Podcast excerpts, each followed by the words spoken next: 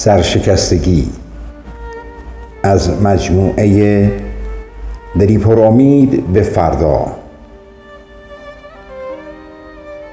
اگر در جنگ با مرگ بازنده شدم بگذارید وجودم مثل شعرهایی که در نهایت سادگی نوشتم باد ببرد.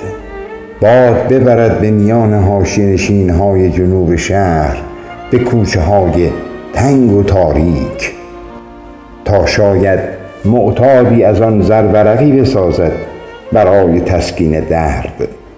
دردهایی که من هرگز نتوانستم بفهمم. معنای سرشکستگی درد ناشی از شرمساری یا رنج حقارت.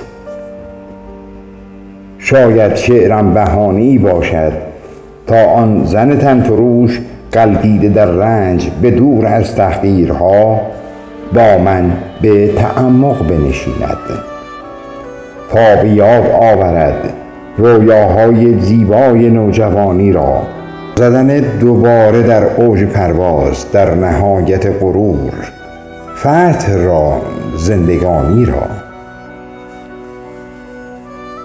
شعرهای من کودکانه است. آنقدر کودکانه که دنیای کوچک کودکیم. زیبا همچون اسب تناز در تاخت است. زمانی که آه در بساط نبود خانه سرد و بدور از امید. خسته تر از کار.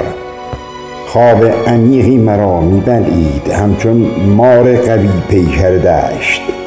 در میان خواب و بیداری.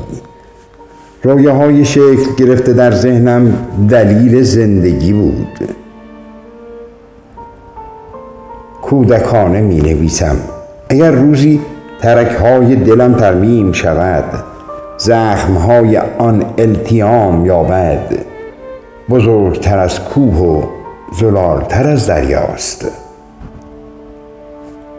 پدر هر کودک کارم هر زن تنفروش من همان کارگر قلتیده در فقرم که دخترش در دام سیاهی و پسر قلتیده در آتش اعتیاد به اسارت گرفتار است.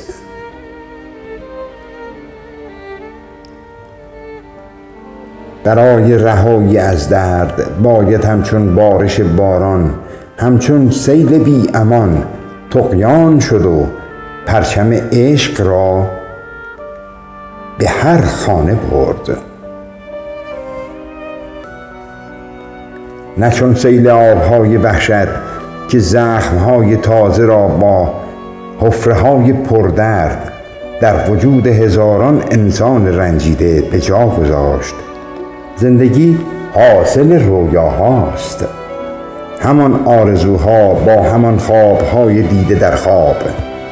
ما با رویا زنده ایم. ما با رویا زنده ایم و دردها را به امید فردا بهتر تحمل می کنیم